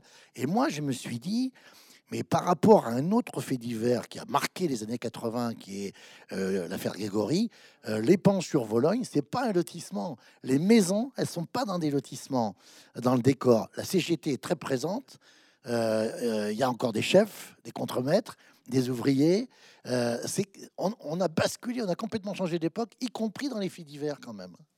et ces faits divers sont pour nous l'occasion d'une plongée dans cette France euh, périphérique. Hein. donc on voit euh, euh, les trampolines dans les, lotissements. parliez de la, l'affaire Laetitia Daval où il y avait un conflit de classe. En, Alexia, Alexia, excusez-moi, avec la, famille de la jeune fille qui était un peu plus aisée, il tenait un, bar-restaurant, et on, dans les comptes rendus, on nous explique que la famille se rassemblait autour de la piscine Mmh. Hein, donc on va parler des piscines euh, tout à l'heure. Mmh. Euh, et, donc c'est toute cette France voilà, qui s'est construite, euh, mais qui crée aussi une sociologie, un imaginaire et un, environnement. Et quand Jérôme parlait de paysage, il faut qu'on va changer de carte vite. Juste pour, ajouter, ah. c'est vrai que quelque chose, la carte verte, enfin, je ne sais pas si on doit dire que c'est vert d'eau ou de celle des années 70-90, c'est justement ce paysage qui constitue l'essentiel de ce qu'on a appelé les romans de, lotissement. Parce qu'en fait, les auteurs ont grandi dans les années 70 à 90 et une fois, euh, une, fois en âge d'écrire des, romans, en fait, se plongent dans leur passé. C'est pour ça que on situe l'âge d'or du roman de lotissement aux années 80-90. Ce sont souvent des flashbacks, en fait. C'est des romans qui sont parus récemment dans les années 2000-2010, mais qui souvent reviennent sur l'enfance en lotissement, justement Alors, justement, la carte qu'on va voir maintenant est une sorte de zoom euh, sur euh, un département qu'on connaît bien, qui est même c'est une partie d'un département, c'est les Pyrénées-Atlantiques, ici à Bordeaux, euh, parce que les lotissements, les pavillons, c'est les murs. Là, on va s'intéresser aux gens qui sont dans ces murs. Donc, si, pardon, c'est à moi de le faire. Hein. Oui, merci. alors, là, c'est une carte qui est tout à fait particulière, je précise, hein, c'est ce qu'on appelle la communauté d'agglomération du Pays Basque. Euh, c'est pas tout le département des Pyrénées-Atlantiques, hein, euh, qui regroupe 143 communes. C'est la plus grosse communauté d'agglo de France en termes de nombre euh, de, de communes agglomérées et en termes de territoire. Bah, les Basques ont fini, j'allais dire, par enfin avoir leur département. Hein, euh, voilà. Si je puis dire, ça parle non, mais euh, c'est une communauté d'agglo. Et là, je vous laisse commenter parce que euh, vous, parlez, vous parliez dans, dans, dans l'archipel et puis dans, en immersion de l'analyse de, de Goodhart sur les people from anywhere et people from somewhere. Donc là, les gens qui sont de l'extérieur, ils ne sont pas gênés pour, pour arriver. Hein alors, euh, si les Basques ont enfin leur département, euh, ils sont minoritaires dans les meilleurs morceaux aujourd'hui. Euh, et donc, vous voyez, là, donc on a coloré la carte en fonction de la proportion de gens qui n'étaient pas natifs du département parmi les inscrits sur les listes électorales dans chaque commune. Et les chiffres parlent d'eux-mêmes. vous avez tout le littoral, en gros, avec 36 guillemets, qui a été colonisé par des gens qui venaient d'ailleurs. Et souvent pas des Landes, hein. ils venaient d'un peu plus loin. Et plus on va s'avancer dans les terres, plus les Basques demeurent majoritaires, avec euh, quelques enclaves touristiques, euh, euh, Saint-Jean-Pied-de-Port ou Cambo-les-Bains, où là aussi il y a pas mal de gens qui, viennent d'ailleurs. Et donc, en, clin d'œil, on ne savait pas que cette hauteur s'inviterait dans la campagne présidentielle, mais en, clin d'œil à, Éric Zemmour qui, parle beaucoup de, grands remplacements, on a un chapitre que nous avons appelé le grand déménagement. Euh, qui montre comment, euh, et là aussi ça a beaucoup modifié la, société française, ses habitudes gastronomiques ou autres, comment les Français se sont mis à bouger et ont quitté leur terroir. Alors beaucoup pour aller sur les littoraux, mais aussi pour aller euh, s'installer dans de très nombreux autres territoires. Donc on a, utilisé un fichier de l'INSEE. C'est pas très joyeux. Euh, dans l'archipel, on était sur les nouveaux-nés avec les prénoms. Là, dans celui celui-là, c'est sur les décès. Et donc, on a la, commune de naissance et la commune euh, de décès, donc berceau tombeau, de tous les Français décédés depuis 1970. Et on a calculé la distance moyenne entre le berceau et le tombeau. Et donc, on voit que chaque année, ça prend un kilomètre quasiment, euh, la distance moyenne. Et donc, euh, les Français ont quitté leur terroir et se déplacent partout. Alors, certains, à l'âge de la retraite, rentrent euh, au bercail, mais vous voyez que hmm. typiquement sur cette côte basque, ce n'est pas le cas. Et on est très clairement aussi sur cette France triple A qui est extrêmement désirable. Et encore une fois, là, le Covid n'a fait qu'accélérer des tendances, parce que Biarritz était déjà en vogue avant, mais là maintenant il y a un rush énorme, à tel point que ce qui se passe en Corse, où euh, les élus nationalistes militent pour le statut de résident, en disant si vous n'êtes pas là depuis X années, vous ne pouvez pas accéder à la propriété. Cette proposition est reprise aujourd'hui au Pays Basque, mais aussi en Bretagne, hein, puisque les natifs, notamment les jeunes, qui par exemple vont exercer dans la restauration, dans le tourisme, eh bien, si les parents n'ont pas gardé un bout de terrain pour faire construire pour les enfants, au prix du mètre carré, ils sont éjectés 20-30 km derrière. Euh, c'est d'autant plus intéressant et important ce que vous dites sur la variable euh, berceau-tombeau, c'est que dans l'archipel, euh, je me souviens très bien, vous évoquez des nouvelles pratiques dans les rites de mort qui sont essentielles. Les, ethnologues ont énormément travaillé là-dessus. La crémation, un hein, phénomène nouveau, où là, pour le coup, le tombeau n'existe plus. Ah il n'y a plus de traces. Et, donc là, on est, on, est sous les écrans radars, si je puis dire. Hein. Et donc ça accentue encore le processus de distance. Hein. Alors, on, avance parce qu'on arrive à, une partie qui est tout à fait originale dans votre travail. C'est ce que vous appelez la France d'après, celle des traditions populaires et régionales qui disparaissent. Je vous cite une France entrée dans la conversation culturelle mondiale, McDo, Netflix, hip-hop, sans blanquette de veau, mais toujours avec steak frites, où le véganisme prend place auprès des interdits alimentaires religieux, halal ou diététiques, sans gluten, et où l'huile d'olive a franchi la Loire. Euh, euh, et je me permettrai d'ajouter dans le droit fil, ça c'est à titre personnel, de Roland Barthes, euh, où le dernier vainqueur français du Tour de France, premier spectacle, spectacle sportif gratuit au monde, Bernard Hinault l'a emporté en 1985, c'est-à-dire il y a 36 ans. Hein, même le Tour de France n'est plus français, si vous voyez ce que je veux dire. Tout, à fait. Alors, on va, on va voir une carte qui est tout à fait intéressante. C'est celle des accents et des et alors expliquez-nous là, euh, le A d'accent marqué. On aurait pu faire la même chose entre le fameux chocolat et chocolat, pain au chocolat et chocolatine. Hein. Alors allez-y, commentez-nous cette affaire. Alors voilà, euh, là donc là c'est du déclaratif. On, a interrogé un échantillon de plus de à l'IFOP où je travaille de plus de 10 000 personnes en leur demandant, alors c'est subjectif, s'ils considéraient qu'ils avaient un accent qui était très ou assez marqué. Et donc là, vous avez l'illustration de ces résultats, département par département. Et donc, plus on est en teinte claire, plus la proportion de gens qui disent on a un accent marqué est faible. Et plus on est enfoncé, plus les porteurs d'accent sont importants. On comprend déjà que Jean Castex n'a pas répondu euh, au questionnaire parce que les Pyrénées, les Pyrénées-Orientales auraient une autre couleur. Hein. Alors, oui et non, on va y revenir sur les Pyrénées-Orientales. Euh, donc, vous voyez quoi? On a le bassin parisien, bien évidemment, mais qui s'est euh, considérablement dilaté sur toute la France du, de l'Ouest avec une zone qui s'est complètement homogénéisée en termes d'accent. Et euh, les accents résistent en gros dans les territoires périphériques, euh, donc un peu dans, dans le Nord-Pas-de-Calais, pour ceux qui ont vu le, film Les Ch'tis, euh, dans l'Est, et puis dans le Sud. Mais vous voyez qu'en fait, il y a deux Suds. Il y a le Sud de, de Jean-Laurent, où justement les gens qui n'étaient pas natifs sont venus s'installer massivement, et où les locaux vous disent l'accent se perd. Hein. ben oui, parce qu'il y, a plus, y a beaucoup de gens qui viennent de l'Est. Hein. on a vu, ils, allaient là en vacances et puis à la retraite, ils viennent s'y installer. Et puis on a un, un îlot assez important dans le sud-ouest, autour de Toulouse, où l'accent fait de la résistance et euh, où, euh, malice de notre part, mais pas que, on a superposé ça à la pratique du rugby. Et donc, en gros, ça correspond à l'Ovalie. Et d'ailleurs, ceux qui commentent, en général, euh, on sait d'où ils viennent. Euh, et donc, il y a une résistance de certaines cultures régionales dans le sud-ouest. Euh, on est ici à Bordeaux, toujours le derby avec Toulouse. Euh, vous êtes à deux heures de Paris en TGV. Oui. Et historiquement, il a toujours été plus rapide d'aller à Bordeaux depuis Paris que Toulouse. Dans les cartes de Brodel à isochrone, on voit que Toulouse a toujours été compliqué. Et donc, c'est un des éléments qui explique la meilleure résistance parce que on était relativement entre guillemets préservé de ces flux, même si à Toulouse ça brasse énormément. Et donc vous voyez que ça a cette résistance. Vous parliez des, des Pyrénées-Orientales, euh, donc c'est le département de mon père. Donc je, je vais aller regarder. Aujourd'hui, euh, les Catalans sont minoritaires parmi les décédés.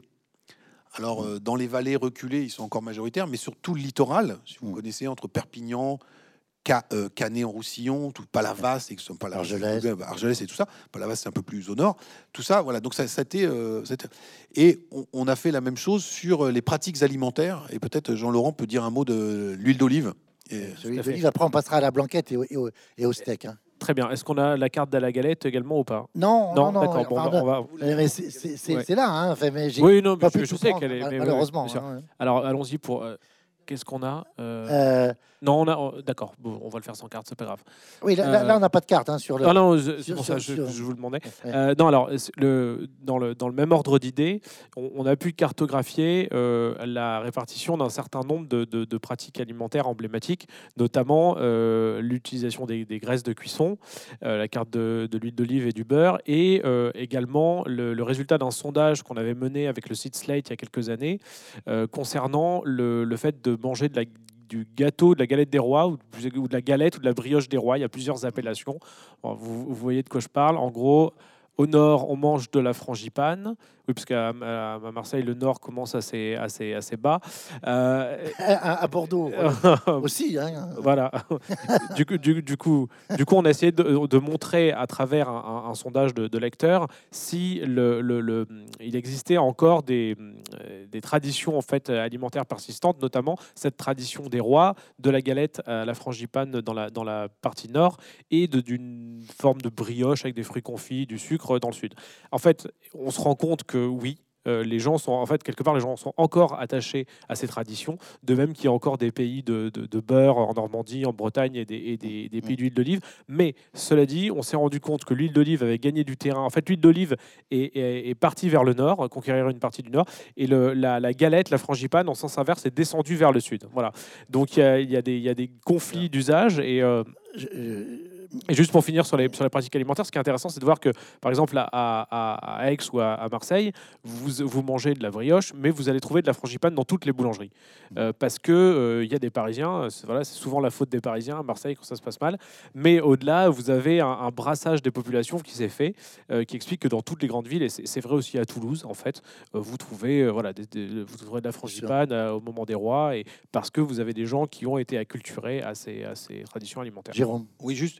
Donc il y a comme principe derrière tout ça, il y a à la fois euh, les, mouvements de population, des gens qui ont bougé, qui ont apporté avec eux leurs leurs pratiques euh, culinaires, et donc ça se mélange. Et puis il y a le poids de la grande distribution qui euh, et, des, et des grands opérateurs agroalimentaires qui massifient les choses avec la publicité. Euh, Et donc on a cette carte. Alors pourquoi les, graisses de cuisson? On a retrouvé euh, magnifique texte de l'école des annales de Lucien Fèvre euh, qui expliquait euh, les humains peuvent manger un peu tout et n'importe quoi. Ils sont assez euh, disposés à, à découvrir des nouveaux plats, mais ils les cuisineront toujours de la même manière. Et donc, pour euh, repérer les invariants, il faut regarder ce qu'ils mettent au fond de la marmite pour faire cuire. Et donc, il avait fait une carte, le saindoux, l'huile d'olive, le beurre, etc. Et donc, on a repris ça et on a demandé aussi aux Français. Et donc, on voit, bon, le saindoux a disparu, et que l'huile d'olive est sortie de son réduit, est devenue aujourd'hui très tendance à Nantes, à Rennes.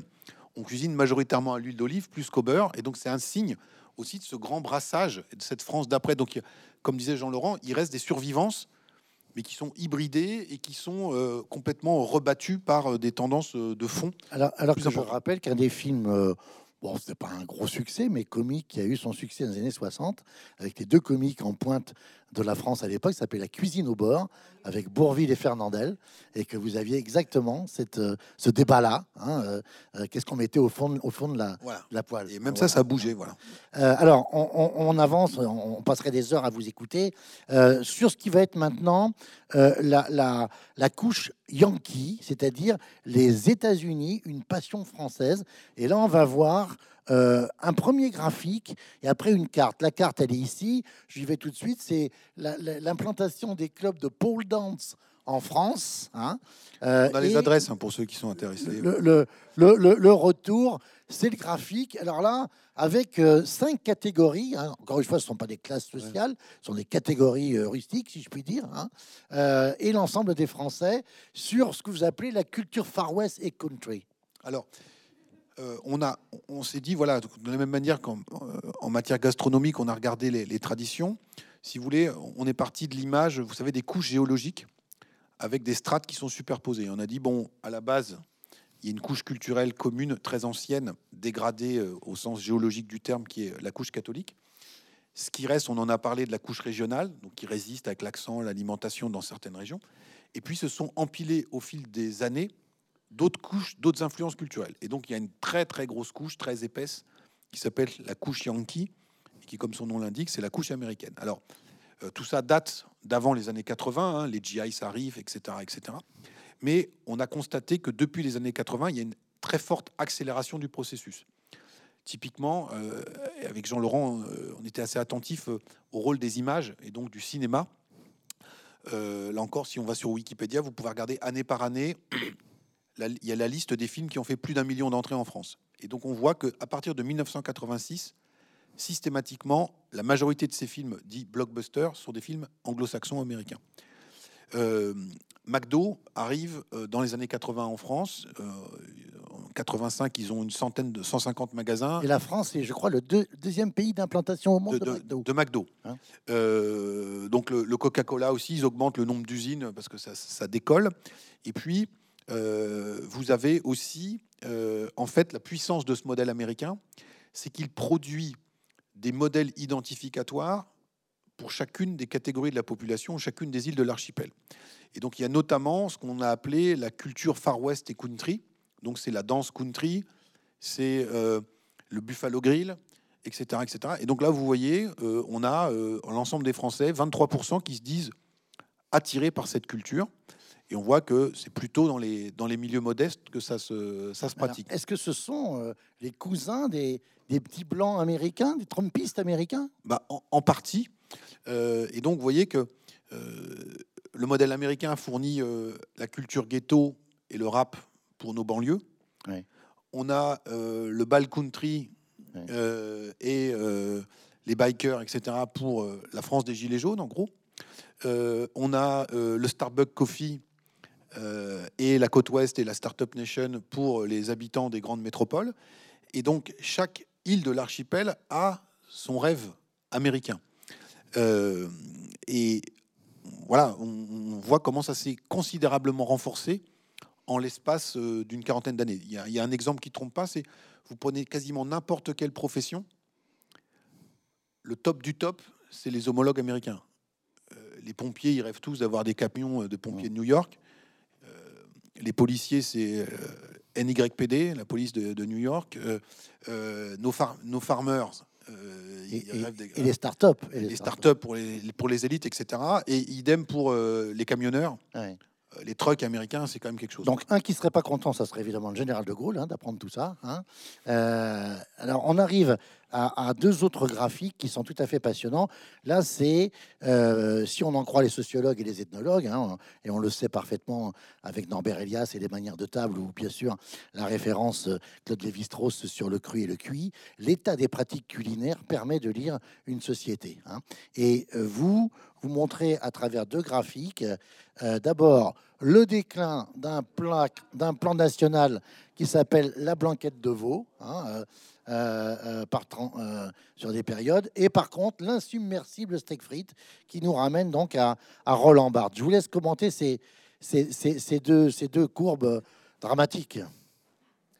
Oui, ben, je, vais, je vais y aller. C'est vrai que ce graphique sur la blanquette de veau euh, provoque souvent beaucoup de, de- de sympathie hein, de, la part du public. Euh, Je me, même sur les réseaux sociaux, euh, plusieurs personnes, quand on, on a fait notre interview pour le magazine Le Point, euh, pour lancer le livre, en fait, on, on- voilà, on sortit de son contexte ce, ce graphique en disant regardez, voilà un livre sur le grand remplacement culinaire. Il n'y a qu'à voir le succès d'une émission comme de François-Régis Gaudry. Hein, oui, bien sûr, bien sûr. et- Alors, et le, on va déguster la France. hein. Ce, ce bouquin était remarquable. hein. Oui, et la, la- la blanquette de veau euh, résiste. D'ailleurs, les, les plats de la, de la gastronomie française traditionnelle ont, ont résisté euh, à la fois dans la cuisine euh, familiale qu'on fait chez soi, mais aussi dans la cuisine des chefs, ce qu'on appelle aussi la, bistronomie, qui est un Oui, mouvement qui a un petit peu réinventé les plats de grand-mère, hein, si Mhm. je puis dire. Mais c'est vrai que ce qu'on voit bien sur ce graphique, c'est que bah, les, quelque part, certaines traditions euh, culinaires gastronomiques se perdent, alors que d'autres, vous, vous avez mentionné, le steak frites reste insubmersible. On le voit aussi dans le domaine musical. On a fait une analogie entre, entre Jean-Jacques Goldman et le steak frites parce que Jean-Jacques Goldman est populaire dans toutes les, les générations. Qui les 70 jeunes. ans. hein. Voilà, il y a une, actuali- une forte actualité sur Jean-Jacques Goldman en, en ce moment. Vous l'avez peut-être lu. Et le fait, que, Fêter en mangeant un steak frites, peut-être. le fait qu'autant de, de médias euh, parlent encore de Jean-Jacques Goldman, alors que c'est, par exemple, il a, il a arrêté de, de, de travailler avec les, les, pardon, les, les enfoirés, mais il est, il est plus ou moins à la, à la retraite, mais il continue à être immensément populaire. Et vrai, on était surpris de voir dans les données, notamment IFOP, qu'il est populaire, y compris chez les jeunes. Ça s'explique assez simplement parce que Mhm. c'est des gens qui l'ont euh, écouté quand ils étaient petits avec leurs leurs parents et qui, quel- quelque part, Mhm. perpétuent le, le- ce- cette tradition-là. Pour la blanquette de veau, euh, ce qu'on montre aussi dans le livre, c'est que euh, des nouvelles spécialités, alors liées à l'influence américaine, comme le fameux burger, Ou le qui est, ou le tacos, voilà, le burger étant né avec le fast-food et la, et la génération McDonald's des années 80. Aujourd'hui, le burger, dans une version un peu sublimée, un peu embourgeoisée, est au menu de tous les bistrots, de tous les restaurants euh, français. C'est un des plats les plus consommés euh, chaque midi. hein, euh, même devant, il est passé symboliquement devant le, le jambon beurre. Donc en fait, derrière cette idée, si vous voulez, il y, a- aussi le fait de dire, on va pas juste déplorer l'américanisation qui remplace la blanquette de veau. C'est aujourd'hui le burger s'est acclimaté à nos latitudes et beaucoup de chefs français euh, sûr. le, cuisinent à la française, si je puis dire. Alors voilà, est-ce que le kebab et un jour peut-être le tacos vont devenir des spécialités françaises? Je ne sais pas. En tout cas, on s'attarde sur le tacos français. Peut-être que peut-être que vous, euh, vous, vous voyez de quoi je parle. Il s'agit d'une galette qui n'est qui, qui- qui- que très vaguement inspirée du tacos mexicain, de la spécialité mexicaine. C'est plutôt une création en fait des Et dedans, on met de la, de la blanquette de veau. On, met plusieurs viandes. hein. On met plusieurs viandes dans le tacos. On met de la sauce au fromage. On met plein de choses. Très calorique. Les jeunes adorent ça. Et en fait, ce qui est intéressant, c'est que c'est un plat euh, dont la dénomination officielle est le tacos français. Voilà, le French tacos. Et, et- Le French et le French tacos. C'est un plat qui est né dans les banlieues de Grenoble et de Lyon, qui est aujourd'hui très populaire, qui a ses propres réseaux de franchise et qui est quelque part une pure création de ce qu'on a appelé avec Jérôme la France d'après. Ouais. Euh, voilà, c'est-à-dire une sorte d'hybridation généralisée Et- avec des influences. euh, et, qui- s'exporte. Le French tacos s'exporte, c'est un produit donc français maintenant. Et il y a une chaîne qui s'appelle O Tacos qui reprend les codes de McDo. Et donc vous avez euh, dans un plat toutes ces influences qui se sont, euh, qui se sont mélangées.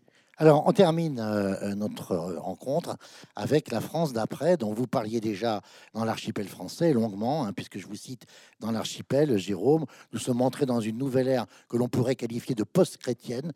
L'effacement de l'empreinte chrétienne séculaire va bien au-delà de la pratique religieuse et touche tous les compartiments de la vie sociale et des pratiques humaines. Et là, dans le livre, vous dites la France d'après le catholicisme, où l'islam est devenu la deuxième et s'est installé et s'est imposé comme la deuxième religion euh, française, mais qui connaît aussi, on va le voir, l'émergence d'un courant tout à fait passionnant, qui est le courant évangélique, et puis un poids croissant des psys de toute nature, euh, la recherche de nouveaux sens de la vie, hein, voire de nouvelles eschatologies, et puis le questionnement généralisé de grands systèmes de valeurs hérités des Lumières. Alors, on va voir euh, deux, deux, graphiques, l'effondrement des baptêmes. hein. On pourrait aussi d'ailleurs indiquer euh, le nombre de mariages religieux Voilà. qui tend aussi à, à- à s'effondrer. Je vous laisse Alors, commenter, Jérôme. Alors vous voyez, donc là c'est euh, croisement de données de l'INSEE et puis de, de données de l'Église. Donc on rapporte le nombre de baptêmes. Bon, il y a des baptêmes d'adultes, mais l'essentiel c'est quand même de, de jeunes enfants. Et donc on calcule un taux, euh, nombre de jeunes enfants baptisés. Et donc vous voyez que ça s'est maintenu jusque dans les années 90 à des taux très très élevés. Et puis, euh, comme souvent, on a des moments, des effets de seuil qui sont franchis, c'est-à-dire que euh, y a des traditions qui se perdent, il y a des générations qui elles-mêmes n'étaient pas baptisées, qui arrivent à l'âge adulte. Et donc, une fois que le- commence à détricoter la- l'affaire, euh, le, phénomène va extrêmement euh, rapidement. Et donc, vous voyez qu'entre 2000 et 2018, ça a été divisé par deux. Il n'y a plus que un quart de jeunes enfants qui sont aujourd'hui baptisés. Et le baptême, c'était pas le- l'acte le plus engageant, le plus impliquant dans la, la cul- la- la religion catholique. Ça commence par là, mais Mhm. c'est pas l'assistance à la messe. hein, c'était Non, bien voilà. sûr, oui, oui. Donc même ça, aujourd'hui, euh, tout ça est en train de se, de se déliter. Je veux pas vous coller, mais est-ce que vous avez cartographié ça pour montrer une hétérogénéité française Alors, une a- homogénéité au contraire? Alors, on- n'a pas les. Là, on n'a que des stats au, au niveau national. Ouais. Euh, on, on voit qu'il y a du- une résistance Dans l'Ouest catholicisme un peu plus marquée dans l'Ouest, mais, et en Alsace, j'imagine. mais c'est même plus tellement la carte de Siegfried. C'est Celle du chanoine, du chanoine de. Boulard, c'est c'est plutôt euh, une résistance dans les milieux relativement aisés. D'accord. Donc il y a un point de résistance, par exemple ici à Bordeaux. Il y a l'ouest de, de l'Île-de-France, les Yvelines ou autres, Mhm. mais euh, partout ailleurs, be- beaucoup de choses. Et on a la religi- les religions d'après ou les spiritualités d'après qui euh, s'installent. Et à notamment, travers euh, là, ce cette sont carte les, tout à fait passionnante, ce sont les, les, lieux de culte évangélique. les lieux de culte évangélique. hein, parce que euh, dans l'archipel français, on avait déjà beaucoup parlé de l'islam, donc Mhm. l'idée c'est pas de refaire le même livre à chaque fois. Euh, et donc ça, on l'a pris comme une donnée. Et puis on a dit, mais voilà, il y a d'autres phénomènes, notamment l'essor de ces courants évangéliques. Donc il y a à peu près 2000 euh, lieux de culte évangéliques aujourd'hui en France. Et comme on a parlé tout à l'heure de faits divers qui permettent de mettre un coup de projecteur, vous vous souvenez de un nouveau mot qui a fait son apparition dans la langue française, c'est le cluster. Euh, le cluster numéro 1 en France, Mulhouse. c'était le rassemblement évangélique à Mulhouse. 2000 personnes venant un peu de partout en France qui se réunissent dans un ancien centre commercial transformé. Donc voilà, on est dedans. hein. Euh, on est en France de Welbeck. Euh, et donc, voilà, hors des radars, il y a ce phénomène qui se développe. Et puis, dans ce que Jean-Laurent appelle le mix spirituel, il y a d'autres influences, notamment le, yoga. Oui, oui, parce que euh, on, a dans cette France d'après, euh, qui se caractérise par un vide spirituel, hein, qui est la conséquence de ce que Jérôme appelle l'effondrement de la matrice euh, catholique. En fait, ce vide spirituel peut être comblé ou pas. Certains vivent leur vie tranquillement sans cette, cet appel, ce besoin de transcendance. D'autres le vivent assez mal. Et qu'est-ce qu'ils font? Bah, Ils vont chercher un petit peu sur euh, un marché assez ouvert, assez libéralisé de la, des croyances. Euh, ils font leur petit marché et ils trouvent un petit peu ce qui, ce qui leur correspond. Euh, dans le cas de, de l'islam, on a surtout affaire à une, à une transmission générationnelle, plutôt à un- ce qu'on appelle un revival en fait hein, de, de religiosité. Autant de- culturel que cultuel. Voilà, de gens qui sont, qui sont issus d'une tradition musulmane, même si leurs parents n'étaient pas forcément très pratiquants, même s'il y a aussi des conversions. Et on s'est intéressé à, à d'autres phénomènes spirituels et religieux un peu surprenants, tels le chamanisme, euh, la, la sorcellerie, euh, qui sont en fait des traditions, euh, on pourrait dire New Age, hein, qui viennent, qui viennent par exemple d'Asie, sans qu'il y ait eu vraiment une, une migration particulière en France qui explique le, le- le boom en fait de ces, de ces croyances et de ces néo-traditions. Pourquoi? Parce que, bah, alors, une fois encore, on va retrouver l'influence américaine, c'est-à-dire que dans le cas des, des, hum, de l'ésotérisme, de manière générale, ces croyances ont été remises au goût du jour par la culture, la pop culture, le cinéma, les, les séries, les livres de développement personnel, souvent des, Américains qui sont traduits, qui font des très très gros succès de librairie. Ce sont aussi des youtubeurs, c'est-à-dire des, influenceurs sur Internet qui popularisent et qui rajeunissent un petit peu ces, ces croyances. Et, dans le cas du yoga, eh ben, on a affaire à une, euh, à une pratique qui, alors, qui n'est pas seulement spirituelle, en fait, qui est une pratique sportive, qui est une sorte de gymnastique. Je dirais une gymnastique avec un petit supplément d'âme, hein, contrairement à la culture euh, euh, fitness ou à la gym suédoise. Euh, et c'est vrai qu'on on est, grâce à l'IFOP, on a, on a, on a pu euh, questionner les Français sur la pratique du yoga. On est sorti avec des chiffres que moi je trouve hallucinants, qui est, je crois que c'est 19% en moyenne de gens qui, pratiquent au moins occasionnellement le, le yoga, euh, dans tous les âges Le d'ailleurs. Sur- confinement a dû, a dû augmenter, non? Oui, bien sûr. Alors, c'est un public plutôt féminin, mais pas uniquement, euh, qu'on trouve dans différents âges, plutôt dans les professions euh, intermédiaires, euh, diplômées. Et, et- et on voit que c'est, euh, si vous voulez, ces phénomènes qui, il y a encore une vingtaine ou une trentaine d'années, étaient considérés comme peut-être amusants ou marginaux, en fait, se sont vraiment installés sont, dans le pays, à la fois en tant que pratique et aussi en tant que secteur économique. Dans le cas du yoga, vous avez des ashrams en France des, des- des- dans lesquels on peut pratiquer des retraites. Vous avez tout un, un circuit économique de la formation des profs, qui sont souvent des gens en reconversion, en fait. Euh, et, et donc, vous avez quelque part, euh, dans cette France d'après, ben, un- un- une hybridation, encore une fois, religieuse, spirituelle, aussi sportive. Et il est plus très surprenant de parler euh, de. Alors, j'ai été interviewé par une journaliste ce matin qui me parlait de quelqu'un qu'elle connaît, qui est ingénieur de formation et qui est en train de, de, de, de- de se reconvertir en chaman. Voilà. donc, voilà, ça peut Et- paraître. Et tout récemment, puisque c'est public, on peut le dire, dans le journal Sud-Ouest,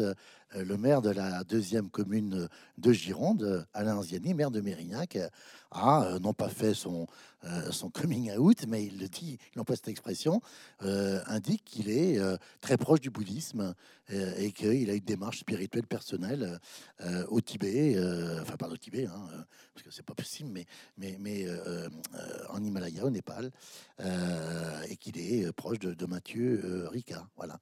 Alors, on termine parce que ça sera plutôt la France d'avant et la France de peut-être de demain. Euh, je vous laisse commenter cette carte qui est l'Alsace.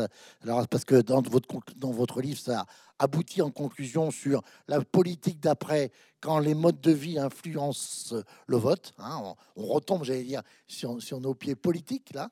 Euh, cette carte du département d'Alsace, où il y a donc deux départements hein, de, la région Alsace, excusez-moi, ex-région Alsace, je vais y arriver, euh, le, le Bas-Rhin avec Strasbourg et le Haut-Rhin avec Colmar et Mulhouse. Euh, Jérôme, euh, euh, expliquez-nous ça. Alors, le, la conclusion, voilà, c'était. On se disait qu'on allait arriver dans une période électorale et c'était un peu de dire, eh après tout ce qu'on a raconté, quelles sont les traductions électorales de tout cela? Et donc, vous voyez bien qu'avec toutes ces transformations, c'était un peu illusoire de penser qu'on allait rester sur le vieux schéma gauche-droite. Et donc, on a aujourd'hui, alors tout ça n'est pas stabilisé, l'émergence de formes politiques, formations politiques nouvelles, alors, euh, certaines, euh, le Front National, ça fait 40 ans que ça dure maintenant, mais dans le paysage, elles sont encore euh, relativement nouvelles. On voit ce qui se passe du côté de la République en marche. Jean-Laurent a parlé nous, nouveau mix spirituel et le courant écolo aussi s'inscrit dans tout cela. Et donc, ces, nouveaux, ces nouvelles offres politiques s'enracinent ou s'ancrent dans ce paysage nouveau. Et donc là, on vous a pris l'exemple alsacien on est aux élections européennes de 2019 et vous vous en souvenez, comme au deuxième tour de la présidentielle, il y a deux formations qui dominent ces élections européennes le Rassemblement national d'un côté et En Marche de l'autre. Alors la carte euh, étant euh, bicolore, euh, c'est le ratio entre ces deux forces.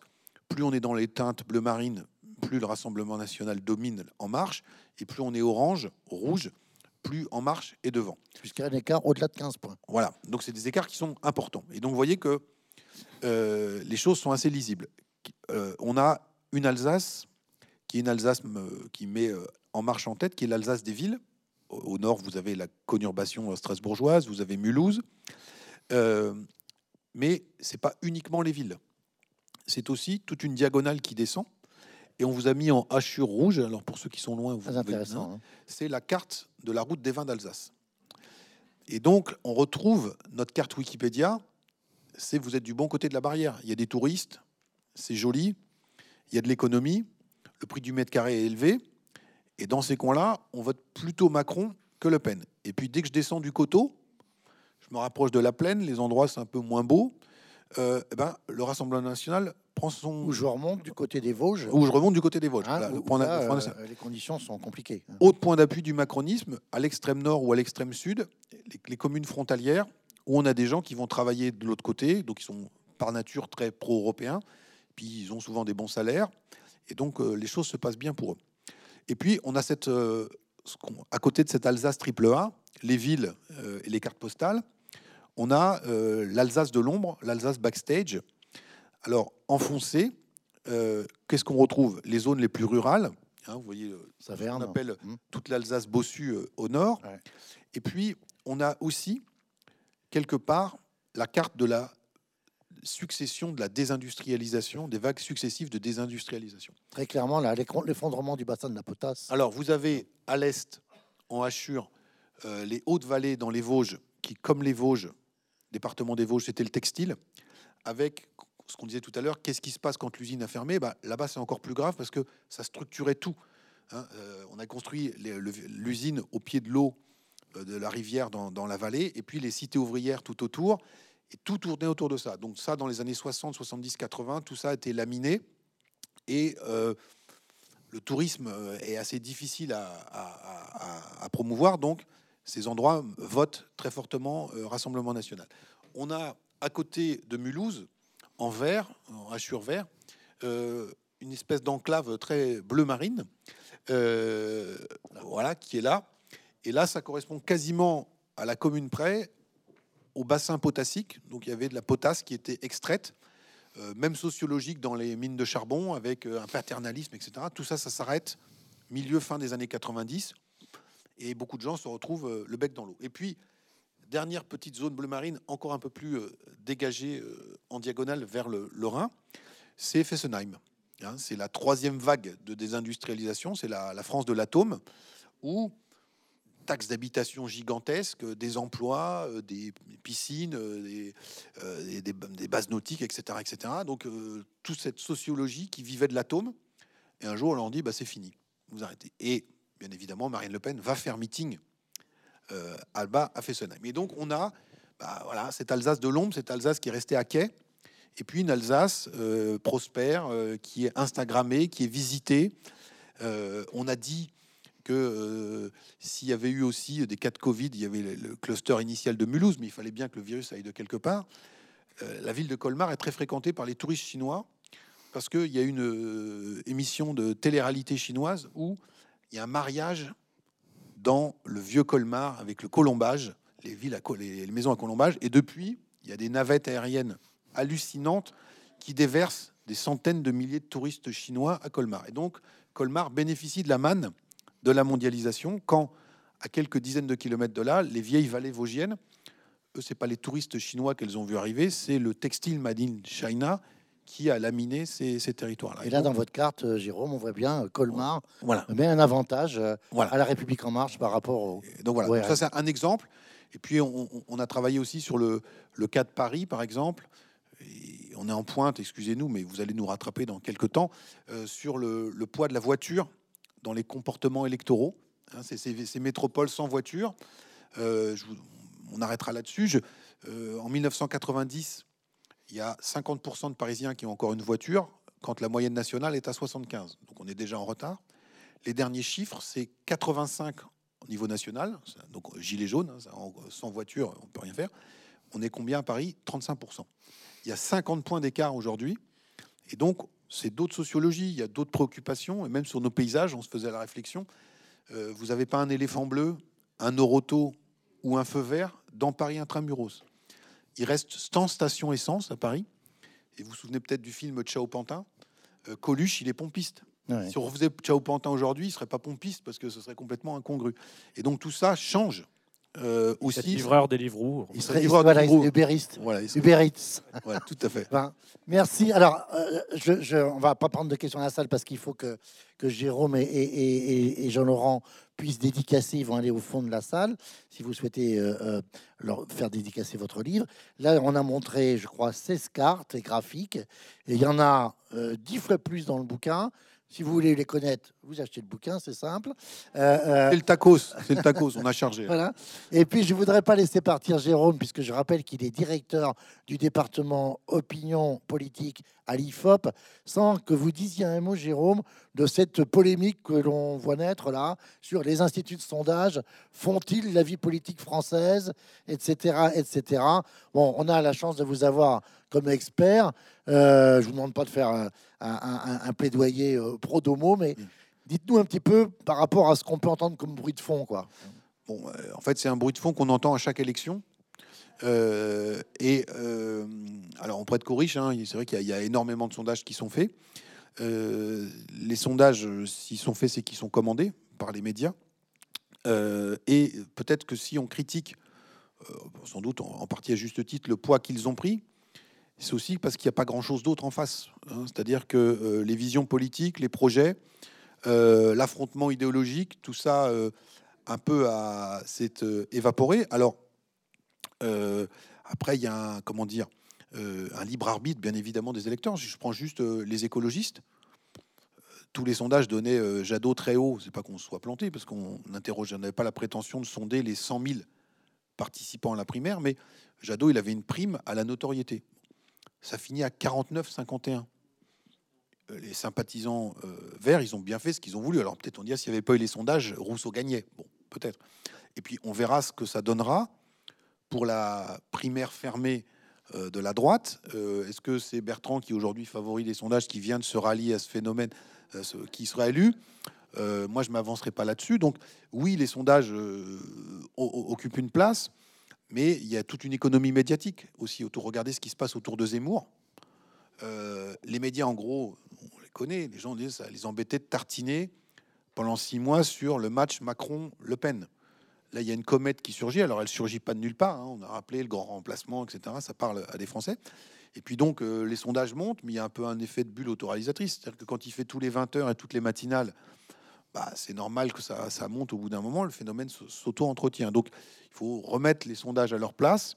Euh, je pense que les électeurs sont euh, suffisamment euh, adultes. Et puis, il faut aussi interroger les partis politiques et les candidats qui ont placé ça au centre de leur procédure de, de décision. Et donc, Très officiellement. voilà. Et Très au- officiellement, au- oui. moi, au bout du bout, c'est quand même le vote, soit de l'adhérent, du sympathisant ou de la participant à la primaire ou du simple électeur, qui fera la, qui fera la décision. Et puis rappelez, euh, je parle sous votre contrôle, Jérôme, que tout sondage a ce qu'on appelle un intervalle de confiance et que quand on donne un chiffre, eh bien les briefs des sondages le montrent très bien, mais on n'a pas le temps de l'expliquer Voilà. médiatiquement. Non, puis- et- Il peut y avoir un delta de plus ou moins Et puis deux on- et demi. et hein, puis- euh, euh, euh, et donc, si vous regardez, ça peut quand même puis- inverser. et, et on, on est à 6 ou 7 mois. Et donc, il va se passer énormément de choses. Et donc, euh, voilà. Et beaucoup de Français sont pas dans le match encore. hein, donc, Et puis c'est vrai que sondeurs, journalistes, nous, ça fait des mois qu'on est sur la présidentielle, mais la plupart des gens s'y intéresseront le plus tard possible, en fait. Exactement. Voilà. C'est là qu'on verra ce qui se passe. Merci à vous deux. euh, Merci à vous. euh,